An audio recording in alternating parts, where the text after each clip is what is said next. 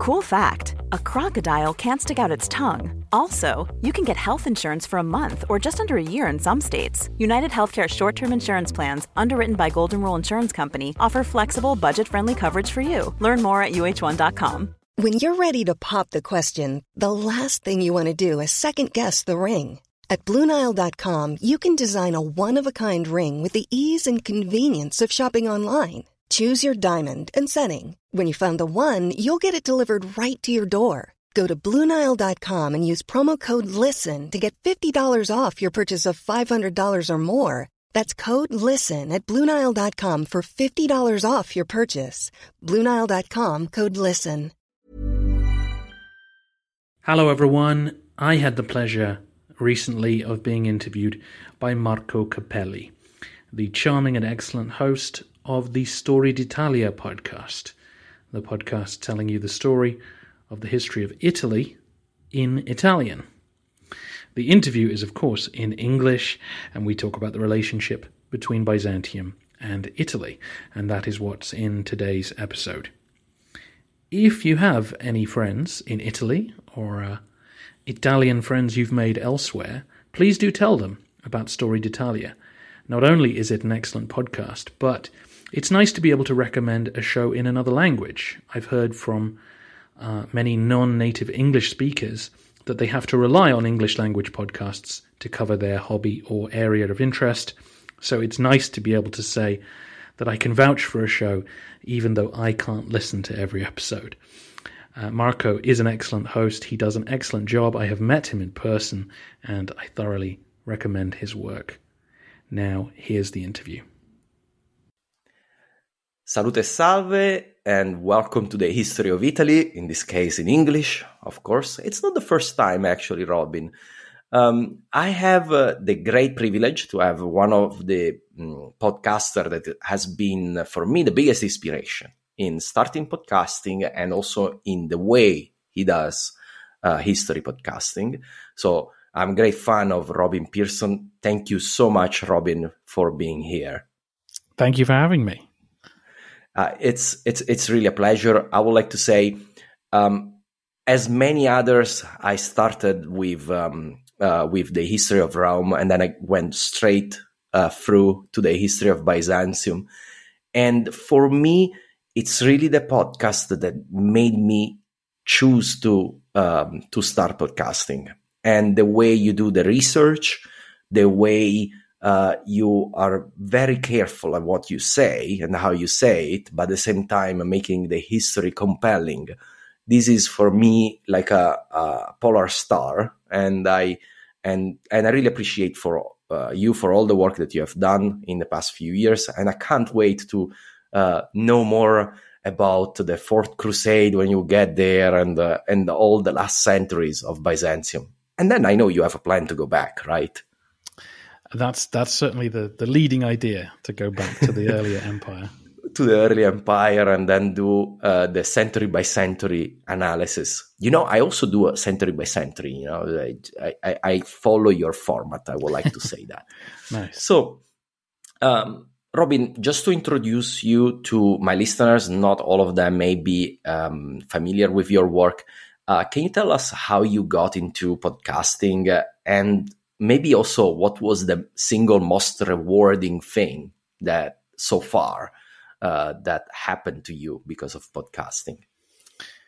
Um, well, I uh, I started listening to podcasts quite early. I don't know, 2005 maybe, um, mm-hmm. with things I loved when people first started saying, "Okay, we're going to have discussions on audio now as well," and I really loved them. And I stood at um, the the Edinburgh Festival. It was like a big comedy and arts festival in Scotland in 2007, and I was working with my dad, and I was handing out flyers for a week. And so I just had my headphones in, listening to podcasts all day, every day. And by and uh, this was when Lost was the big TV show sensation. and uh, by the end of that, I just thought I would love to do a podcast about Lost.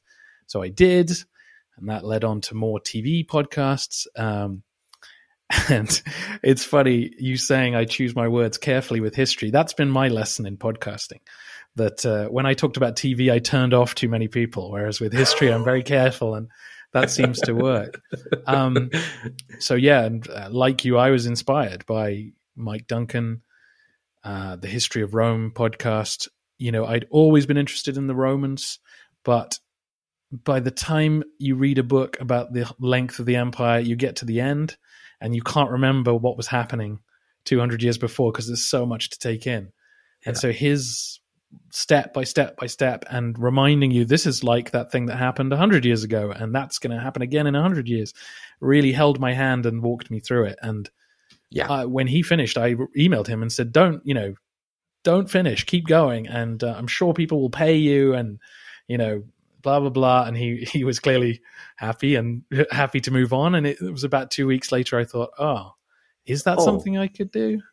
And yeah. And i did i did think i better act quickly because i'm sure 20 other ah, people are having the yeah. same thought. And there's no point in in being uh, last in the queue. Um so i thought i got to give this a go now. And uh yeah. And here we are eight years nine years later i think yeah, yeah. uh, right, eight to nine years. Right. It's it's a, it's a lot of work. Uh, and you know, I, I, look at you and I think, okay, that's if I continue like this, uh, five, five, six more years of work. but it's uh, it's fantastic. And of course, the reason why I invited you, be, besides having a, a chat with a hero of mine, is that the history of Byzantium and Italy intersects uh, so much and so often that I thought it would be would be useful to talk about it. So um, maybe the, the, the first thing is uh, how important do you think was the relationship between Italy and Byzantium? How would you rank it compared to, say, the Caliphate and its successor, like the Turks or the Balkan states? Of course, I'm here. I'm saying Italy. Italy is not a country at the time of Byzantium. I'm talking about the various Italian powers, Italian-based powers. Yeah, it's an interesting question, um, and I think, in a way, it's the most enduring relationship that a lot of the states you mentioned in comparison came and went during the thousand years of Byzantine history, whereas Italy, as a as an entity, even though its own states changed, endured. And so I think it, it it's it remains an important relationship throughout, and it lasts longer than any other, even though it's never priority number one. Yeah. Um, so I'm sure your listeners have some idea, but I think you can probably break that relationship down into three periods. So the first period you're covering now in great detail, where not only I think does Constantinople think Italy should still be part and is part of the Roman world, and therefore either we should, you know, get them back uh, through diplomacy, or th- eventually, you know, Justinian goes military, and then once the caliphate rises in the um, seventh century, th- the idea of forcing Italy back into the empire is is off the table. And yeah. um, I, during that period, Italy is still part of the empire, the the southern Apulia and Calabria and, and Sicily for a time. So it's still important, and it's still part of the whole political ideological um, consideration that Byzantium makes, but obviously is a much lower priority than dealing with the Caliphate or the Bulgarians. And then the third era, I would say Italy becomes at times the most important, if not just just behind the Turks in terms of consideration. And I'm sure we'll talk about that period in in more detail as we go on. But obviously, the the Normans yeah. and the Venetians become increasingly important as both a friend and a foe. And you know, I think it's telling that in 1453, it is Italians who are fighting alongside the Byzantines yeah. to save the city, and nobody else is there. And so it that enduring relationship, it ne- you know, it never really ends, even if it's never the the primary relationship yeah. of Constantinople. Yeah. It's always there. You always have either a relationship with directly with Italy as a master of some territories, then as a trading partners and even you know diplomatic partners with Venice for a long time, and then there is this the, the last centuries. It, it's very interesting because the relationship almost re- becomes um, changes the nature uh, for the last couple of centuries, where where the the Italian cities behave in a different way than what was going on a few centuries before. But let's not do any spoilers about that, right? um, so, of course, uh, Italy was not uh, unified in the Middle Ages. We already s- said so, or indeed until 1861. So it's it's it's a long history of disunion. Um, the main actors that Byzantium had to deal with were uh, the Lombards first, of course, then the Sicilian Arabs, then the Normans, then the papacy throughout. That's another big important relationship, of course, um, and the maritime republics of Venice, Genoa, and Pisa, among others. Of all of, of all of these, there are many actors, of course. Which one do you think had the most uh, lasting impact on Byzantium and which one was the worst enemy and or the best ally? Yeah i think i think there are three actors as it were. Uh, italian actors who had the biggest influence on byzantium and that would be the papacy the normans and venice. And i think i would go for the normans as having the biggest direct impact on byzantine history. So i'm sure uh, most of your listeners know this, but obviously um, this is the 11th century. Um, yeah. Normans, at the same time they take over England, they migrate into Italy and take over large parts of the south and then eventually Sicily, um, and uh, kind of turn what had been a, a peaceful um, part of Byzantium into uh, a force yeah. attacking Byzantium. So the elites of southern Italy who'd been just fighting each other or interacting with the empire uh, in a peaceful way suddenly were being used to attack the Adriatic seaboard of Byzantium, and that completely changed um, the sort of geopolitical situation for for Constantinople because they'd never had to face an organized enemy from that yeah. direction from that dire- usually was always two directions, right? From yeah. nor- northwards from the Balkans and eastwards from Caliphate or the Turks or or whatever power was there. But this is and suddenly worsen the situation when you have three potential sides. You have to worry. Probably two at the in the 11th centuries at the same time would have were already too much for the empire, but three uh, was really too much. Yeah, absolutely. And the Normans, as I'm sure you'll cover in detail, change. They help change the dynamic with the papacy because the pa- the popes yes. need Norman support at times. So the popes begin to say, "Oh well, maybe we can support the Normans in attacking fellow Christians because we need to keep them peaceful on our southern border." Yeah, they are neighbors, very powerful neighbor. And in fact, it's very interesting how at the beginning, in the beginning of the 11th century, the papacy and Byzantium were collaborating to get rid of the Normans. It's when the papacy realizes that it's not going to cut it and that they have to live with the Normans that then things get really difficult with Byzantium because then it's not anymore the papacy and Byzantium allying against the Normans, it's the Normans and the papacy against Byzantium definitely. And I think the Normans are the first mercenary troops who see that you could peel bits of Byzantium off and break them down. And nobody, no uh, Western European mercenaries had ever done anything like that before. Yeah. And I think that's possibly, you know, obviously eventually someone would have done it as Byzantium grew weaker, but I'm not sure other European countries would have thought like that at the time. No. I think it, the Normans had a particular culture of acquisition and aggression yes. so I think they are the worst enemy as well as the the most impactful Italian actor. Um, which is interesting because obviously they are to some extent outsiders. Um, yeah.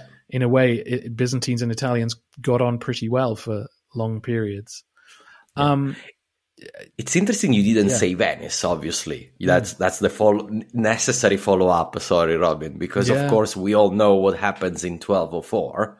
Uh, it's not only Venice, obviously, but Venice does play a huge role in in and everybody. I think everybody knows this story. We're talking about the Fourth Crusade and the, the very first sack of Constantinople.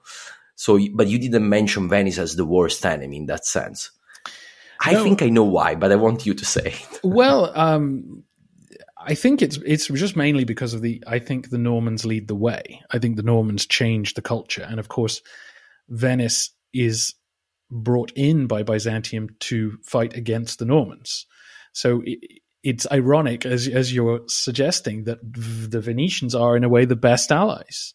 They're they're best allies long before 1204, and they they remain good allies afterward to some extent. Yeah. But of course, we can't overlook the fact that it is the Venetian ships that bring the Fourth Crusaders to sack Constantinople. So I mean, I you know, there it is ironic saying they're the best Italian ally, but they're certainly the ones who did the most direct uh, good for Byzantium. But what were you thinking there? Yeah, no, no, but I agree with you in the sense that if you look at the flowing of history, without the Normans, it's hard to think another um, European power uh, really turning aggressive on the empire.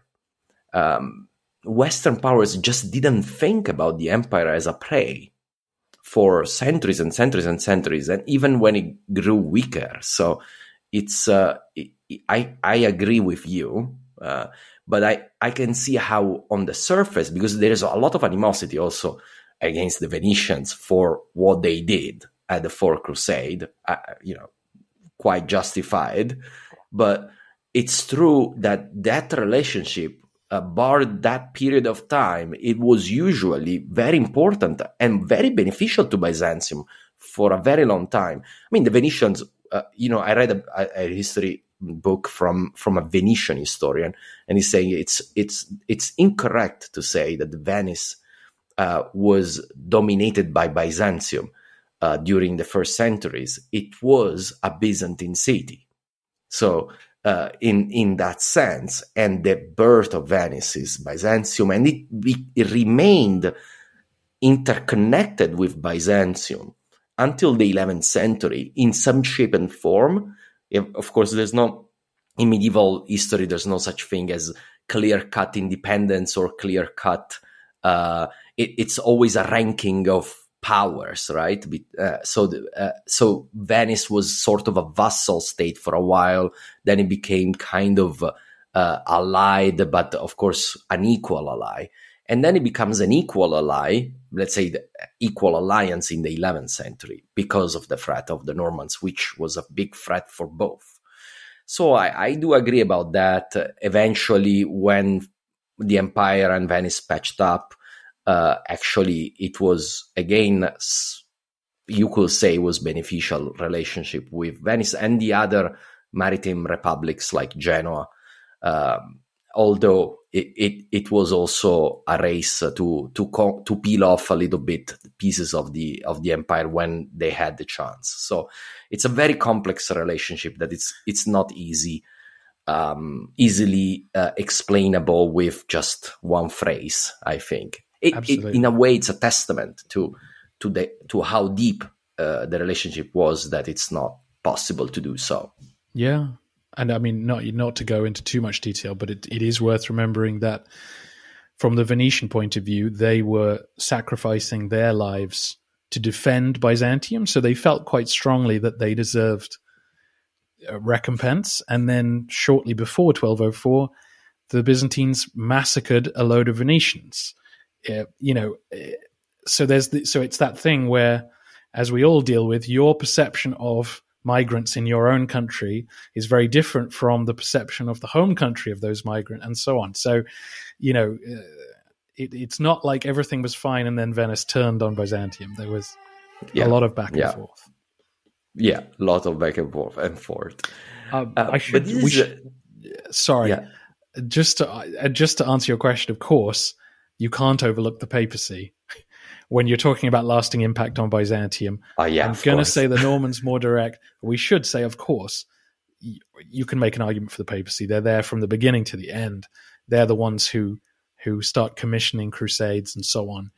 But yeah, I'm still going to vote for the Normans and the Venetians. and to answer your question, uh, yeah, yeah, yeah. No, but the papacy it's such an interesting story because I think the papacy also tried to remove the fact that they, there was such a thing as the Byzantine papacy, where when they were one of the most important bishopric of the empire, and that was it.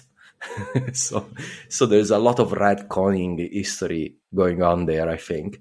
Um, but it is very interesting um, to see. In a way, it surprises me how long it more than in, when it breaks up finally with the Great Schism. But it surprised me knowing the story of all the small little schism in the way. It surprises me that the churches remained in communion for so long. But we'll get into that. so um, I will make you do like a big jump back. I know you are now in in um, in the 12th century, but uh, I want to look you to look back at the Lombards, which of course is a, towards the beginning of your podcast. Um, so the Lombards, of course, came in when the empire was still a great uh, um, power in the Mediterranean Sea, uh, still before the the arrival of the Arabs that changed everything. So why do you think that Byzantium uh, didn't spend more effort uh, in the late sixth century um, to get rid of the Lombards? I think this is probably um, uh, probably the the view from Constantinople. I think was usually that mounting a campaign in Italy was too expensive and too difficult. It's only because of Justinian that we think, oh, they they could and should and would campaign in Italy. Um, that before Justinian, you know, uh, Procopius tells us that the advisors said, "You can't go to Africa; it's too expensive," and so on. And I'm sure he they would have said the same about going to Italy. Once the Lombards invade, I think probably people were just throwing their hands up, like, "Well, we can't send more armies back because already the the Balkans." The, the trickle of um, Slavic migration had already begun, and the yeah. armies there were saying, "We we can't catch everyone," you know, and people just disappear into mountains and forests, and we can't catch them. And so I think for the emperors after Justinian, the idea of sending armies to fight the Lombards was just too expensive and too difficult. Um, as you know, Italy is uh, dotted with beautiful hilltop towns, and so unless you're going to good walls, yeah, exactly. so unless you're going to send big armies in to starve everyone out, you're going to be there for years. And once the the big Persian wars start in the 570s, 580s, there's no chance that they'll yeah. come back. Um, I mean, I, I, think as you will cover at some point, Constans the second. So this is yeah. Heraclius's grandson does briefly attempt to fight in Italy. Maybe if he'd won, if he'd found the Lombards were easy to beat, that would have changed history. But I still doubt it because by that point the Arabs had arrived and troops were needed in Anatolia. And yeah, his his idea to run the empire from Sicily or, or from Rome probably would never have worked. So yeah, yeah. Even if he won, probably his son would have gone back to Constantinople. So I, I doubt that would have changed. It's exactly. though you know it's a very unknown fact that a Roman emperor actually came back in the seventh century to fight yeah. in Italy and briefly held court briefly for several years held court in Syracuse I, you know, I was talking to people in Syracuse and I was saying that to them and saying, what, what, what, what you're saying? The, the, the, the, the Byzantine emperor here?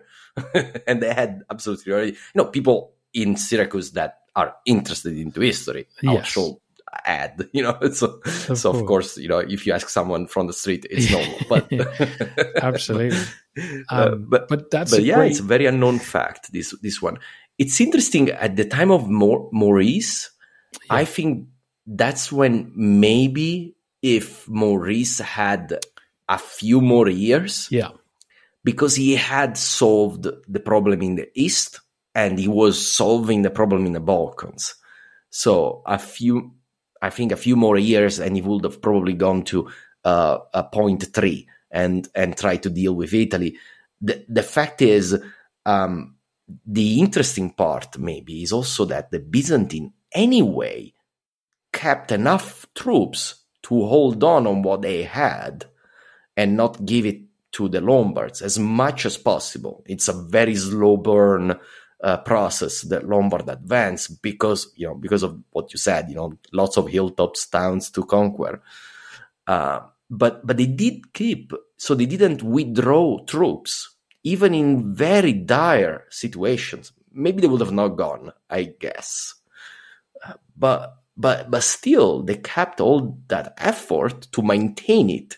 So it, it seems kind of counter. Maybe this isn't a question. I didn't send it to you, but this sounds sounds a little bit counterintuitive that you will do so when you are in the seventh century uh, and in the eighth century. You know, such a dire situation. I mean, I imagine after a generation or so, you're just recruiting locally, Yeah, and, and that's true. your taxes are just paying locals to defend your cities rather than troops you could be using somewhere else. Um, at least the majority of them.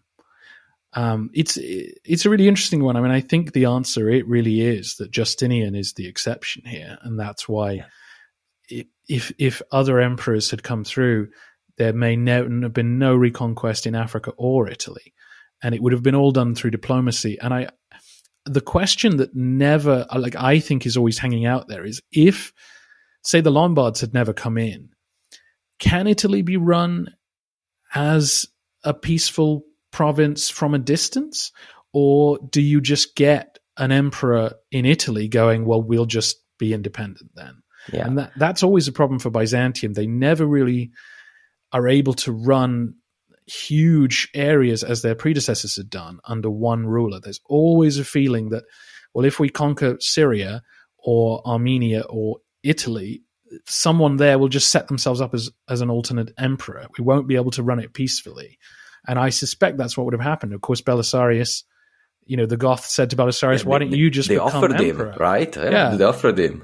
So there was a sense there. If you conquer Italy, you might as well just run it for yourself. There, you know, Why do you have to obey to some guy in Constantinople? What Yeah. gonna do? Send uh, another huge army Yeah. after this one? Uh, and and it's very interesting. You know, also Maurice uh, apparently had the thought, or even Tiberius, I think, had the thought to split the empire and have uh, again a Western emperor. I think probably I don't know. It's hard to say, but probably when you have somebody in the place, running the place, it usually is able to manage the defenses better. But but Italy by the time of um, of uh, let's say after the uh, the the war against the Goths was such a devastated country that it's hard to imagine it will sustain again an imperial apparatus as it was able to to sustain until uh, still un, under the Ostrogoths basically was an empire. Uh, so that's another big if of history, which is impossible to, I think, to unravel. And is what if, as you said, what if it wasn't Justinian, was a more peaceful emperor? Um, what if the Ostrogoths had remained a very important kingdom there? Would have the history of European, uh, the Western Europe, been different and not not so Frankish, a lot less Frankish? yeah, That's very difficult to say, but I would imagine so. Uh, that's kind of, but we'll never know. but, but you, you, I mean, it's an interesting point. I don't want to go on too many tangents, but as Byzantium contracts, little bits of territory become their own independent kingdom, and it becomes really hard to recapture them. And Italy's yeah. a great example of that. As long as you've got a united Italy, you keep it. As soon as it breaks apart, no one reunites it till 1870. Like as you say, like yeah. it's it's you've got to keep hold. If you've got a big territory, you've got to keep it unified at all times because once it breaks into smaller pieces, you may never get it back. So yeah, because yeah. then it becomes uh, everybody becomes uh, Romans, Venetians, Neapolitans, Milanese, and then absolutely. and believe me, it's still like that. there so, you go. so um, yeah, we are a very young country, so um, it's very very uh, paradoxical that it's a very old country, but it's also a very young one at the same yeah. time. Yeah. Um, in an episode about the 11th century, um, you explain why the dominions in southern Italy, even in the 11th century, so at the you know while the Normans were about to arrive, they still mattered for um, for the Byzantines. Um, why do why do you keep why do you think they kept mattering all the way to the 11th century? Because I can understand why they mattered in the 8th century still. You know, you had Venice, you had Rome, you know, you had Naples. But, you know, to clarify, in the 11th century, we are talking about, or, or Sicily, I should, I should add, no? but by the 11th century, Sicily is Arab, uh, Rome and Venice have fallen out of, of, of control. Basically, what's left is only uh, the, the, the Calabria, the southern part of Calabria, and and pieces of Apulia. So, why do you think that was still important uh, for the Byzantines? Um, so yeah, it's it's a it's a good question, and I think um, you know, in in the previous question, we sort of implied Italy is is a long way from Constantinople, and um, it's you know it's difficult to send troops there. Um, but there are there are two things. Oh, I guess three things. So obviously, there's a practical thing: is if you hold ports in Italy and you hold ports in the Balkans, then you can control the Adriatic. So Practically, yeah. it's nice to have, but of course, there are lots of points on the map it's nice to have that you don't always keep. Um, so, the two things that I think were really important one is that it's kind of it's quicker to get to Sicily and the eastern part of Italy from Constantinople than it is to get to say the Danube or to eastern Anatolia to Cappadocia, so you know yeah. modern eastern Turkey, because the sea in medieval sea, times yeah. is so yeah. much quicker to travel by than land. And so there was always a sense that, uh, you know, an enemy in Sicily could get to us in two weeks. And equally, we can get there in two weeks, whereas it's going to take four weeks, six weeks to march all the way to other places. So it felt closer um, to Constantinople than some other places. And once you get there, you find Greek speakers and Orthodox Christians. And yeah. so there are two sides to that. Obviously, you can say in a in a positive, paternalistic way, these are our people. These are people who share our culture and our language. We ought to protect them. But cynically, from the other side, you could say they accept our authority. They pay their taxes without too much fuss.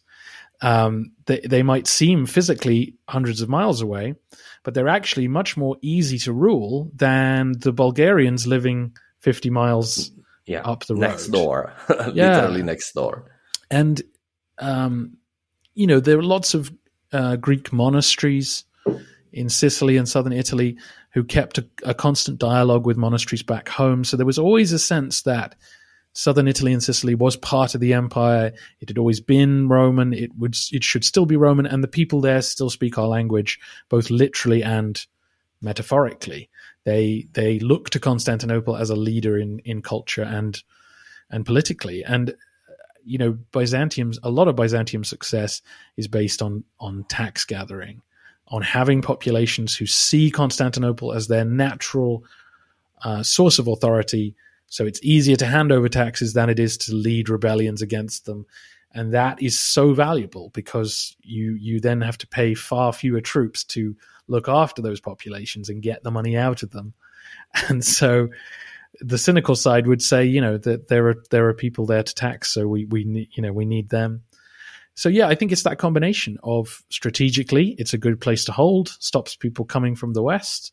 Culturally, they are our people, and taxation wise, they they pay up. So, um, you know, we've we've got to keep one foot in Italy as long as we possibly can, and um, you know, it it it's interesting because even after that Byzantium is kicked out of Italy, they keep trying to go back, um, you know, well up to up to 1204, and even after 1204, uh, Italy then has a vested interest in Byzantium. So that relationship just never ends. Like that that trade route from Sicily to Constantinople goes on and on and on, uh, all the way to 1453, really.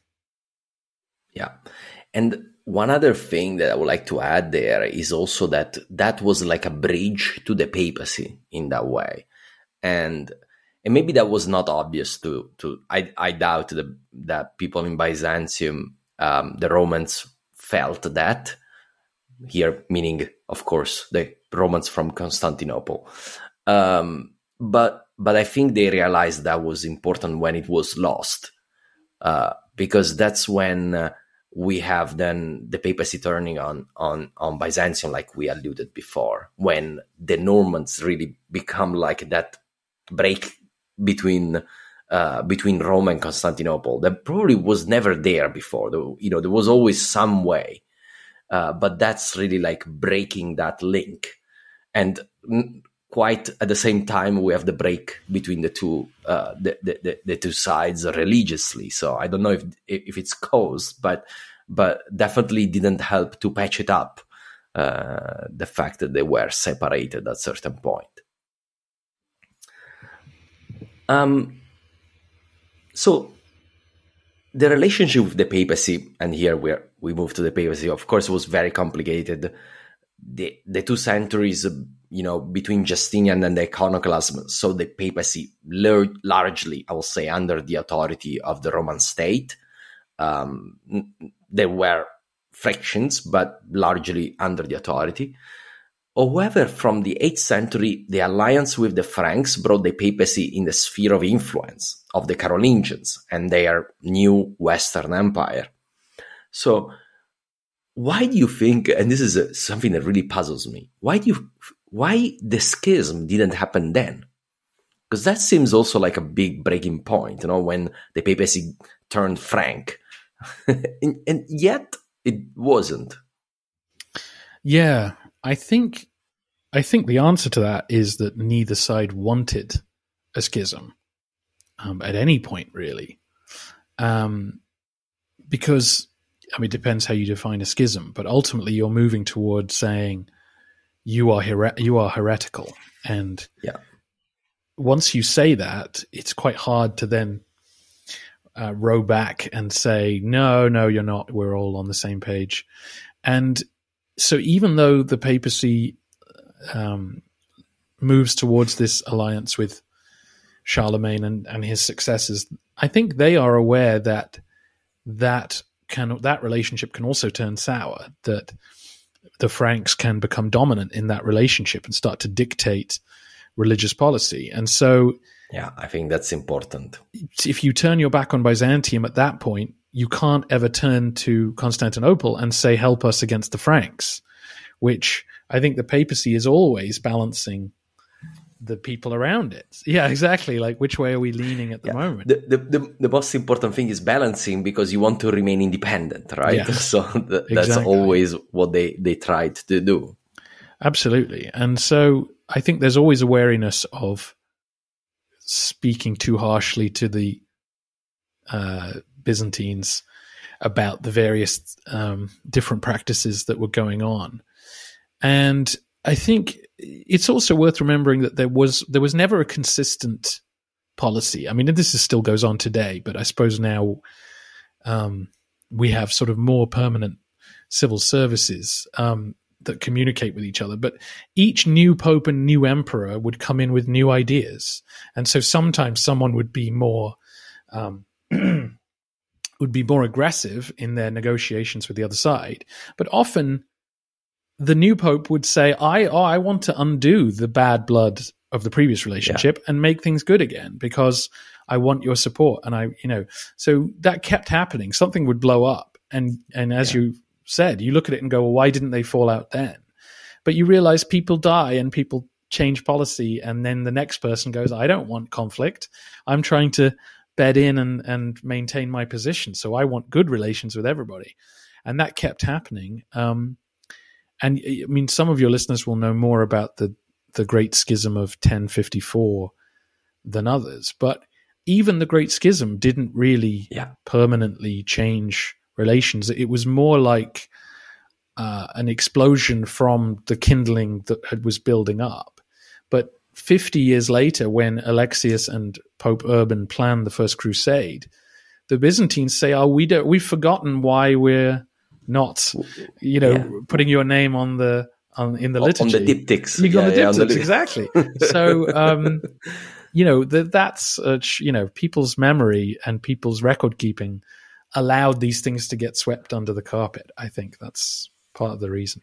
The, the, this is a very interesting point that we have to imagine that the medieval world doesn't have the mastery of information that we have, and and things are always complicated to pass on.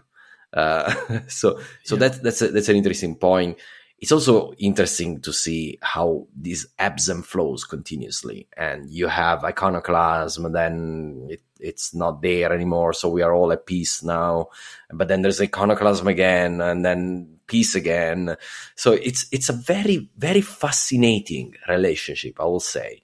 Um, covering it from the point of view of Italian history, I really like to cover all these things because it just seems these, these relationships that, that it's fraught, but, but as you said, neither sides wants a clear cut break for a very, very, very long time. And we can see why, as you alluded, because then it's very hard to put it back. And in fact, it was never put it back. I mean, now we are more accustomed to having a lot of denominations, Christian denominations, but that was not the case in the medieval world. Uh, uh, there really was only one church, and and then there were two. So it's it's I mean, it's I know it's not completely correct. There are the monophysites in the east, but they are under the uh, the caliphate. So it's it's they're a bit in another world for for for the Christian kingdoms. Yeah. Um. Then again, about the papacy is maybe the question is what role it had in in the fall of Byzantium. So, do you think that the schism, even you know, slow burning as it was, uh, was it a prime motivator of the Fourth Crusade? Uh, or even going a little bit further, I know it's further from where you are, for the kind of lackluster um, support uh, versus the Ottomans that the West had always with Byzantium in the last in the last century. I think um, I think the skill, uh, you know, when we, as you're sort of saying, when we talk about the schism, we mean the growing awareness of different practices in the Byzantine churches and in the Latin Western churches, and the feeling amongst those who fully understood these differences that they could not be reconciled. So, what do we do about that? Either they change because we're not, you know, either they change or they're heretics, was basically what was said by some clergymen. So this was bubbling under the surface. Um, I think probably that it was never a prime motivation. As you will cover, I'm sure, the papacy began to change its relationship with it, the secular states around it in the 10th and 11th centuries. The popes began to grow in confidence in what they could ask secular princes to do in their name. And so they began to offer indulgences, forgiveness of sins for people who would carry out violence in the name of the papacy. And this is obviously what led to the Crusades and to some of the campaigns uh, against the Spanish uh, Muslim state and, and so on and so on. And as we talked about earlier, also backing the Normans who were sort of a direct threat to Rome itself. And so mm, the papacy began to lean towards commissioning campaigns against Byzantium during this period. And I think that that was usually done for political reasons, but mm-hmm. the, the the schism the schism that was growing was a handy tool to use when trying to justify why you were supporting Norman aggression. And I think the the Fourth Crusade was more of a an accident, really, in, in what happened. But the papacy, you know, once you create something like the Crusades, you're on a slippery slope to saying anyone is a justifiable target now. Because if this campaign is really commissioned by uh, and supported by God, then anyone who opposes it is opposing God. And whether that's the actual logic that convinces individuals to action is less important than the principle that a successful crusade should not be opposed. And therefore, if the Byzantines are standing in our way, we're justified in in squashing them. And so I think that the schism is under the surface of that, but I think it, it was more just the way things played out that led literally to the Fourth Crusade mm. itself. Um, I don't think the it's Pope- more politics. Uh, what you're saying is more politics wrapped maybe in a religious justification. Yeah. To summarize it. I don't think the papacy wanted the Fourth Crusade to sack Constantinople, for example. I know that they didn't. That's so true. you know what I mean. They they did not. I'm sure they did not say to the Venetians, you know, you're justified in attacking the Byzantines, st- their capital, but they had spent centuries implying that Byzantine words were not as valuable as as Catholic ones. So that you know, it's an undercurrent, I would say. Yeah, yeah. But also, I will say, eh, you will cover it in future episodes. In the last centuries, where basically kind of one of the condition of support from the West was always accept Rome supremacy, and that's really that's really when I think also the, the schism played that role of of of potential uh, break between West and East to reconcile, and, and it will, I guess, helping the Byzantines. You know, it's it's not a primary interest of anyone. In reality, maybe it's just an excuse not to do anything, because, but but yet yet there was a handy excuse to not do anything. That's that's what I'm trying to say. Yeah. Well, uh, we we move forward to the Ottoman advance, yeah. um, and I think part of the problem there is that crusading had gone out of fashion. The energy had gone out of crusading. If the Ottomans had come sooner, then there might have been an appetite to organize a proper defense of Constantinople on behalf of Christendom. But I think by then that idea uh, was just not possible anymore. And since Byzantium by 1453 was such a weakened state, I don't think there was as much uh, motivation to help defend it. Um, you know, Western Europe was strong by that point and busy fighting each other. Um, you know, Britain yeah. and France—we're were going to war with each other now, not going to crusade. And yeah, I think the Ottomans were not threatening loyal Catholics, so that that's where you come to the schism, I suppose, where it was easier to look the other way and say, well, that's a problem a long way off for other people. Yeah. Um, I'm telling you that because, you know, as an Italian, then Italians learned how valuable that city was mm. until it was there in the following century where you know I, I, tell you something that that that's probably it's not very well known you know, but in, in, italian there is an expression like mamma li turchi it's like saying you know the the worst thing that could happen the turks are coming and and there was a you get the sense in the 16th century so beyond the scope of your podcast that that that was a very real threat in the in the in, you know in the in the 16th and 17th century and and until Byzantium was conquered, that was not the case. Mm. So and then you know you you get to the way where where then finally the, the, the, papacy had to organize a sort of a crusade which was the one for the battle of lepanto in uh, uh, in uh, very important for mediterranean history. But but you know at that point all they could do was to stop the tide at best. A few decades earlier they could have they could have taken actions. But of course nobody has the uh, the the the the you know the, a mirror that tells you the future but it's interesting yeah. to note that then it did become a very important uh, point of, uh, of of foreign relationship for for for the Catholic powers at the time. Yeah, but but they didn't realize it until Byzantium was gone. Yeah. Um, you now, you know, one of my favorite uh, part of your podcast is the First Crusade. I suggest if if you haven't heard anything about Robin's work, just go and listen the episodes about the First Crusades. Preparation, execution, they're just great.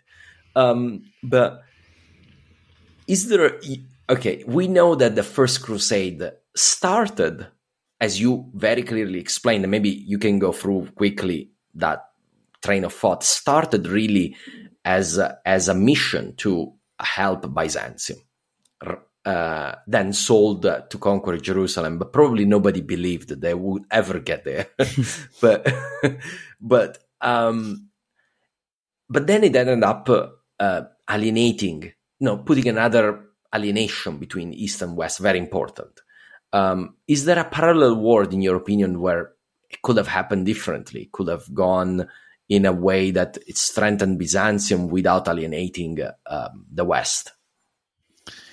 Yeah, I think there's always there's always a potential alternative story. Um, yeah, so the the crusade was um, coordinated well between the Pope and Alexius, the Byzantine emperor, um, all the way to the city of Antioch, um, which yeah. is on the border between Turkey and Syria today. And the Byzantines uh, at that point got the crusading army to Antioch and then kept feeding them um, from Cyprus, um, sending ships to Antioch, but withdrew their soldiers um, because it was looking pretty dire. Um, the siege yeah. lasted a couple of years, and eventually the Crusaders did take the city and understandably, in a way, said, well, we're not giving it to Alexius because he abandoned us. His troops weren't here. And, uh, you know, that's a, an argument for another time. Uh, but this led to um, ongoing conflict between the two sides. And I think even if 50 years later Antioch had returned to Byzantine hands, it's possible that the later history of crusading um, might have gone better for um, the Latins because they might have had active Byzantine support. The Fourth Crusade presumably wouldn't have happened. Um, and, you'd have had the, the Byzantine navy being friendly and welcoming ships to Antioch and sending them on to uh, to Jerusalem. So it's possible, but there still would have been tension between the two sides, and you still imagine that would have blown up. So obviously, the two sides had very different points of view on what the point of all this was. So the Byzantines thought, you know, this is all about us. We are the original Christians. We are the Romans. So, as far as we're concerned, any crusade for Christianity is serving our interests. There is no separation between the two. And if we get the Holy Land back in in Christian hands, obviously the clergy there will be Orthodox because yeah. they always have been and they should be again. Whereas, of course, the Latins, once they'd taken Jerusalem on their own, thought it should be the Catholic Christianity that we have at home. That's clearly the right Christianity, and that's obviously what should be in the churches in Jerusalem. So it's the two sides always looked at each other with mutual suspicion. And the more you believe what you're doing is holy, the harder it is to compromise with someone who's not cooperating. And so, yeah, it's it's hard to see how the crusading era could have happened without the two sides falling out, but that doesn't mean it would have led to the sack of Constantinople. I think that could have been avoided, and and uh, yeah, things could have been very different. Paradoxically, it makes me think that the best thing would have been a failure of the First Crusade, and and then they would have had no reason to fight over Antioch or Jerusalem or who's the bishop where. Yeah, uh, which was a very very. I mean, I think if you roll the dice. Uh, 100 times, I think 90 times or 95, you end up with the first crusade failing. So it's a very unusual thing that it did succeed. You are the only crusade ever to, to do absolutely. So.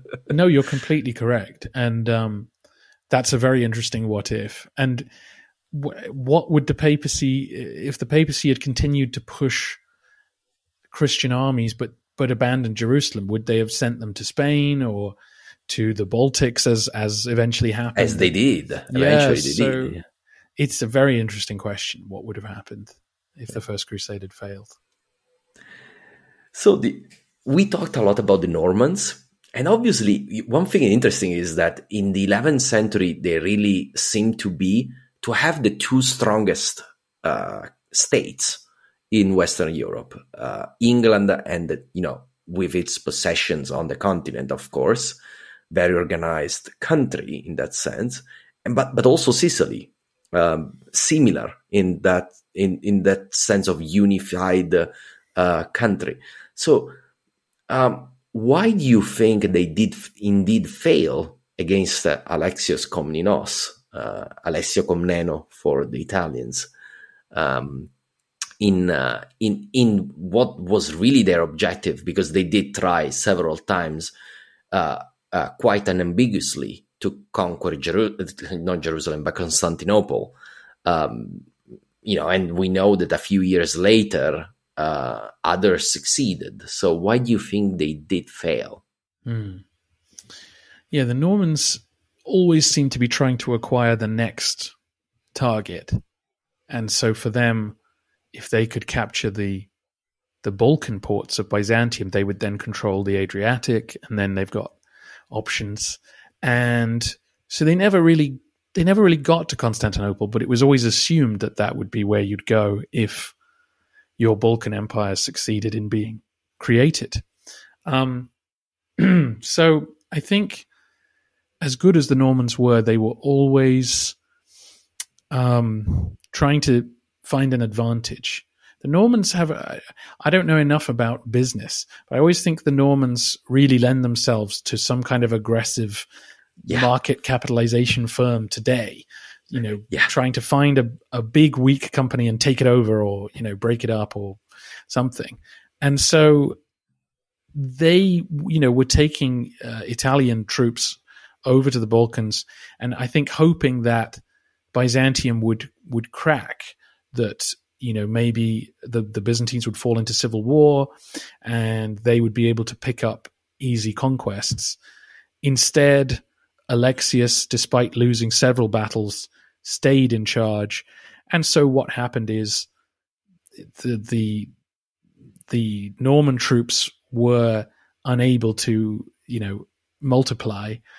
They kept dwindling while Byzantium could go back home, raise a fresh army, come back, fight again.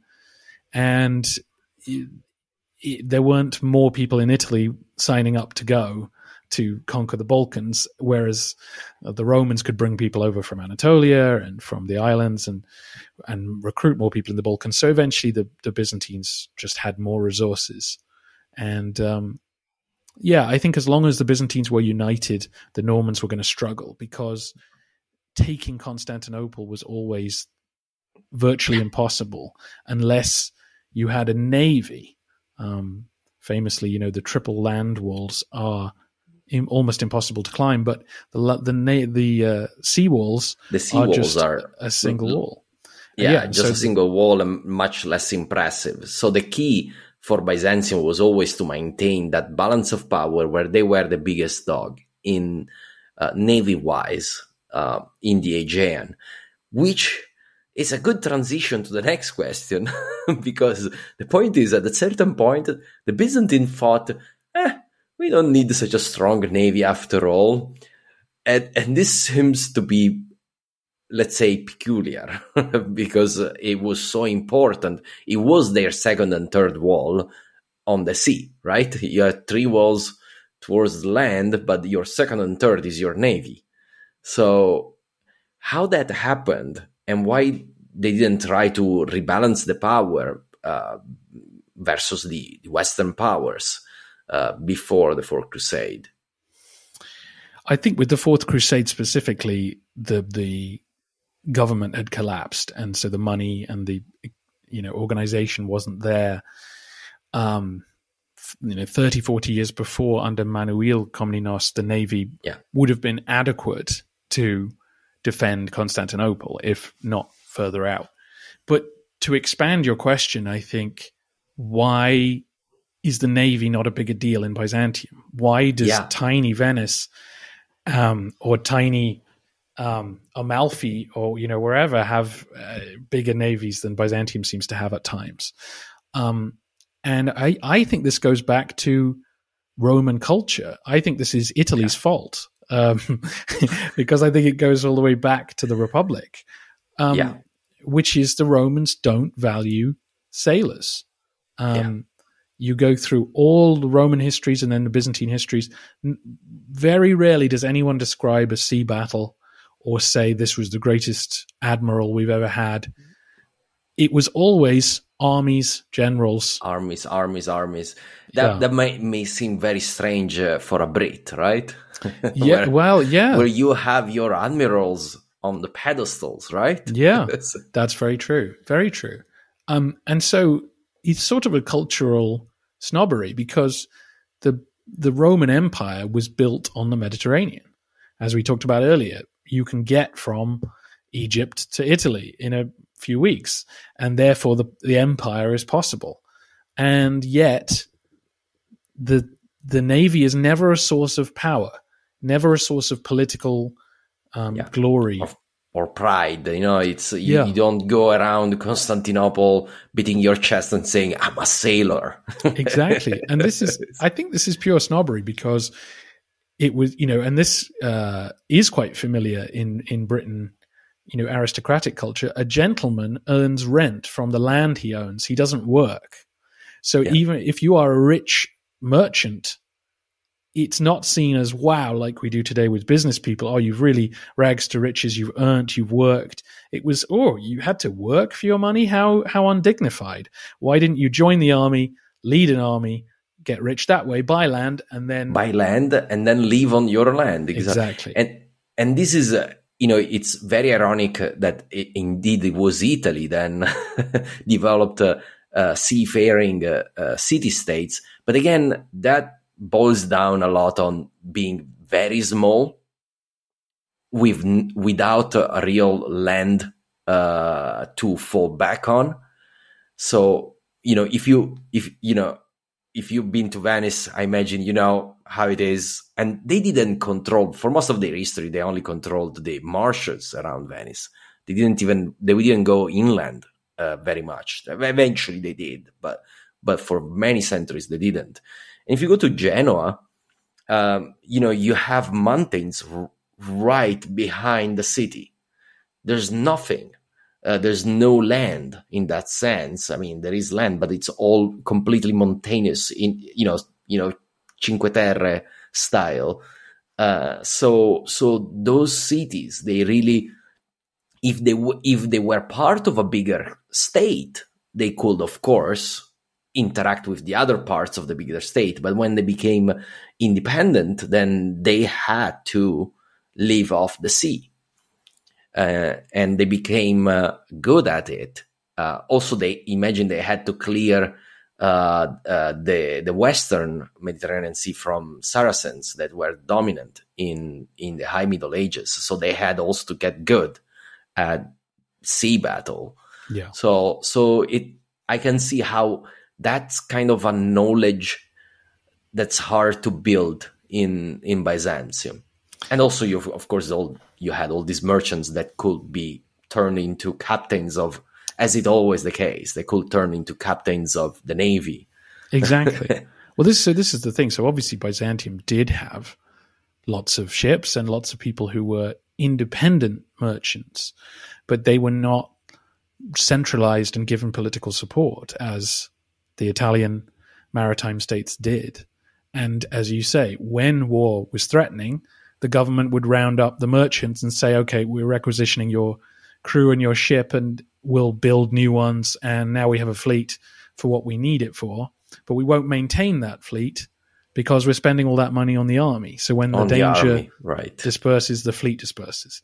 And so what happens in 1204, I think, is the because politics has collapsed and civil war is brewing and all this, no one has the money to repair the navy. So you are left saying, well, why didn't they have this big centralized navy? Well, that would have been very expensive and uh, inevitably a source of political um, a threat. You know, if you kept keep a big navy in the harbor, then surely the admiral is going to seize the throne at some point. So you don't want them hanging around. So yeah, Also that, also that. You already have enough actors with the generals. exactly. Um, so this is a this is a very uh, peculiar question. So after studying so much Byzantine history during the Middle Ages, do you think you understand better also Italian history now? I mean, I obviously know more than I did, and uh, much more than I would if I, you know, just been a casual reader of Byzantine history. Um, but I think, as we've already talked about, if you don't study it in order, in and in detail, you don't see the roads that could have Yeah. been taken. So I know much less about Italian history than you just by virtue of that. Like I've studied in detail Constantinople's point of view about Italy, but not the Italian point of view. So yeah, I think when you do a project like yours, you really do become an expert on what could and couldn't have been. And then I, I can't claim that for Italy.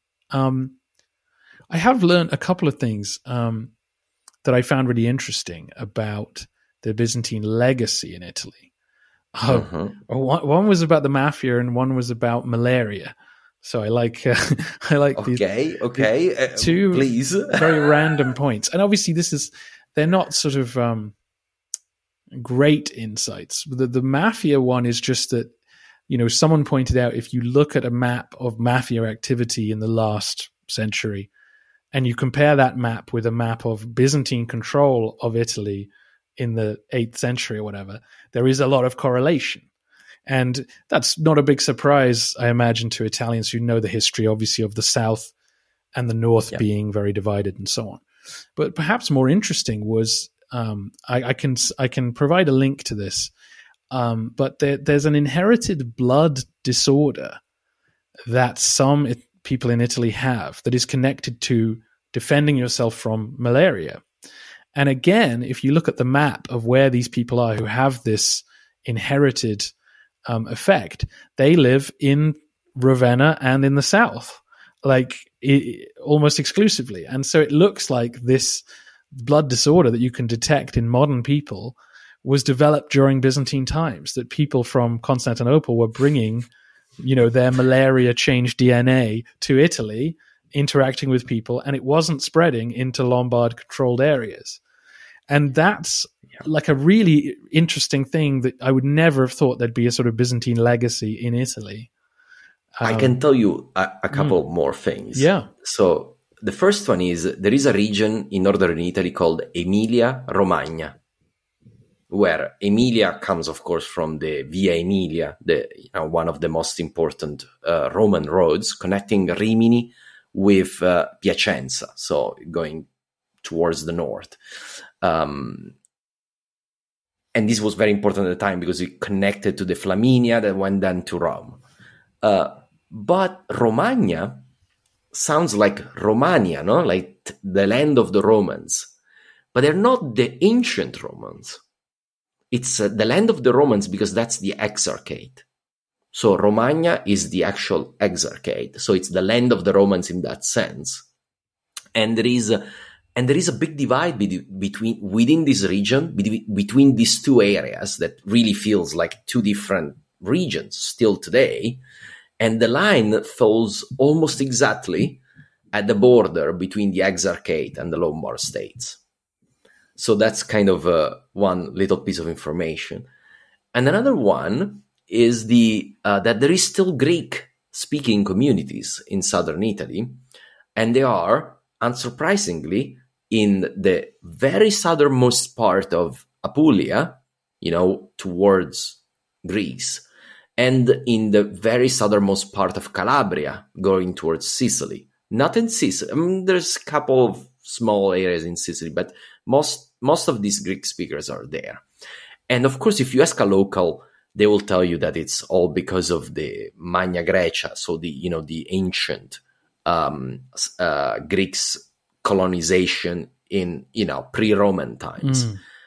However, linguists tend to disagree, and it seems like l- really those areas were Latinized during the Roman Empire, you know the the classical Roman Empire, but then they became um, uh, Greek speaking during the Byzantine uh, domination.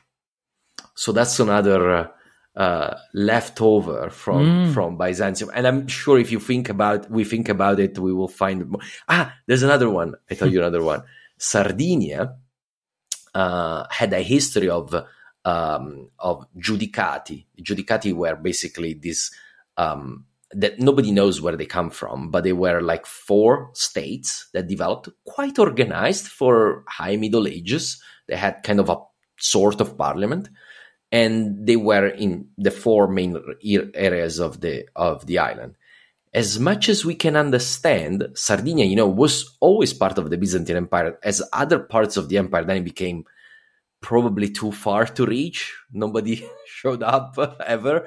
But the four uh, judicati comes from judicus, from, from judge, basically. From what we can understand, they were Byzantine uh, officials that then, you know, when nobody showed up, at a certain point said, okay, I guess we are independent now. And, and that really influenced the history of Sardinia, uh, an island that is not usually connected to mm. Byzantium so much. Yeah. Really so, interesting. a few, a few more things, mm. uh, but I'm sure if we thought about it, we'll find another, a few others. Um, so I, I guess the follow up question is: Is there anything in the Italian history that you would have liked to know more? You didn't, you never get to learn because because it's very complex. It's not like in a way, I'm kind of envious of English or French history. You have this monarch, then you have this monarch, then you have this monarch, and then you have this monarch. that, that's a that's a. I know it's there's a lot of complexity there. Make no mistake, mm. but it is a unified history where you can make one history. So it's a very complex history, the post-Roman Italy. Um, is there something you would would would have liked to know more if you had the time? Let's say. Yeah, I mean, the the thing that occurred to me because I, the one thing I hear a lot about is the papacy through what I study, and often I, you know, uh, the last time Byzantium spoke to the Pope, it was this Pope, but there's been two since him, and now it's a new one, and I always just read very brief summaries of what happened in Rome, and often the politics seems quite venal you know, did this family and this family and the killing each other.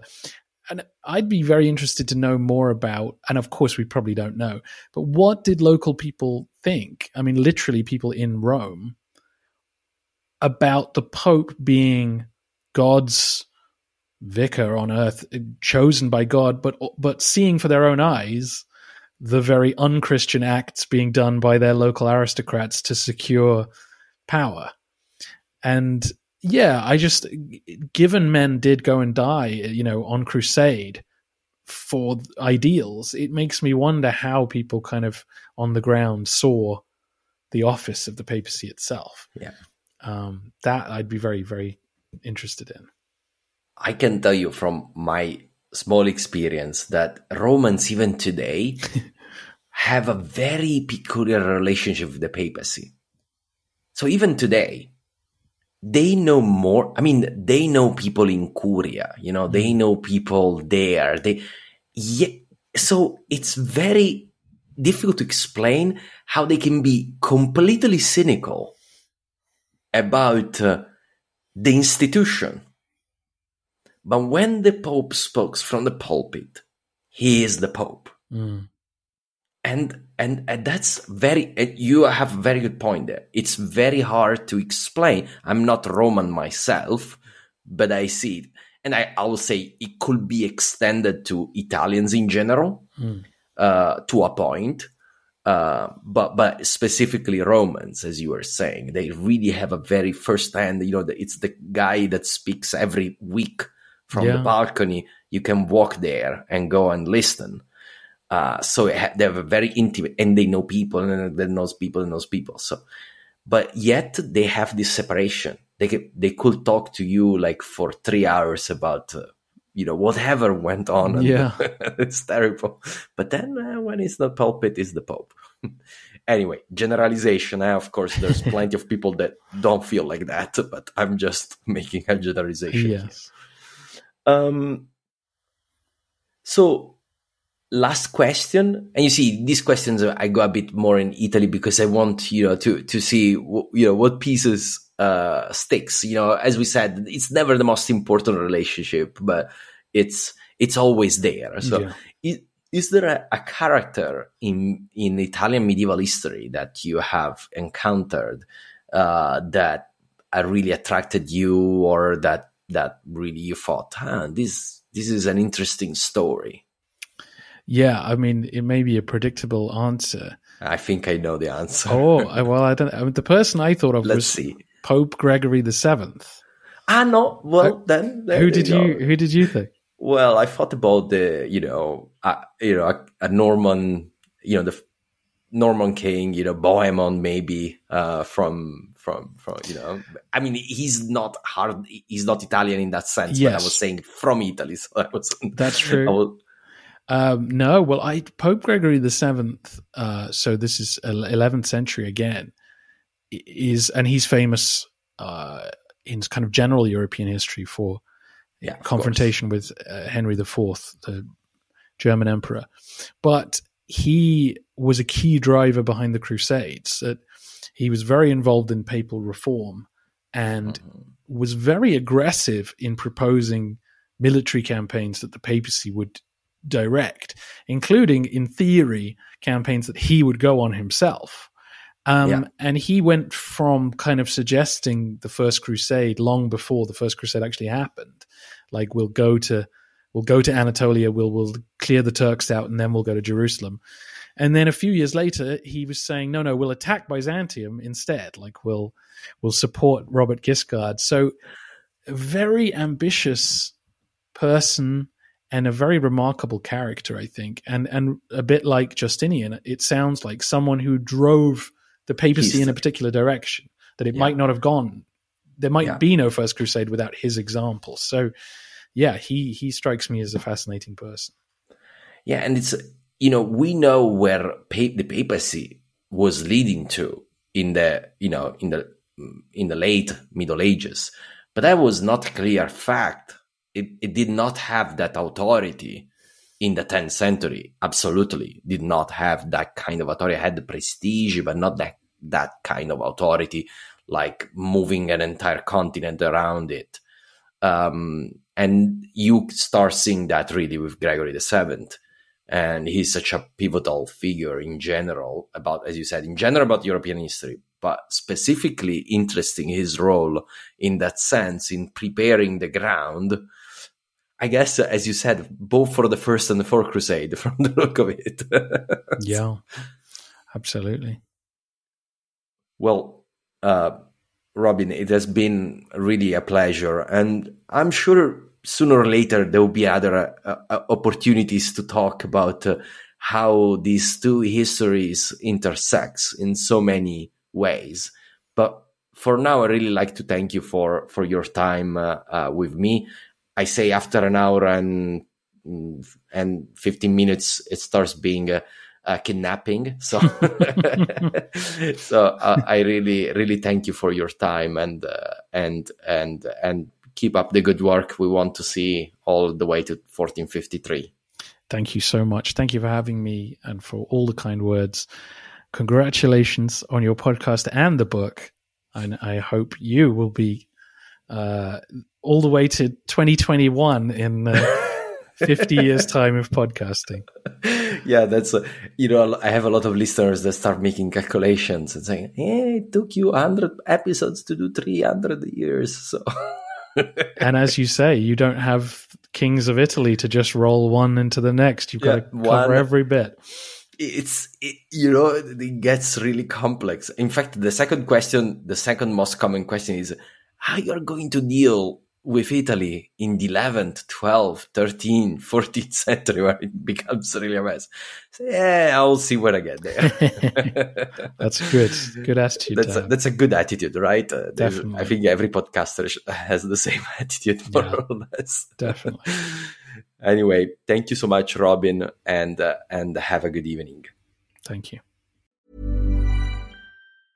Mom deserves the best, and there's no better place to shop for Mother's Day than Whole Foods Market. They're your destination for unbeatable savings, from premium gifts to show-stopping flowers and irresistible desserts. Start by saving 33% with Prime on all body care and candles. Then get a 15-stem bunch of tulips for just $9.99 each with Prime. Round out Mom's menu with festive rosé, irresistible berry chantilly cake, and more special treats. Come celebrate Mother's Day at Whole Foods Market.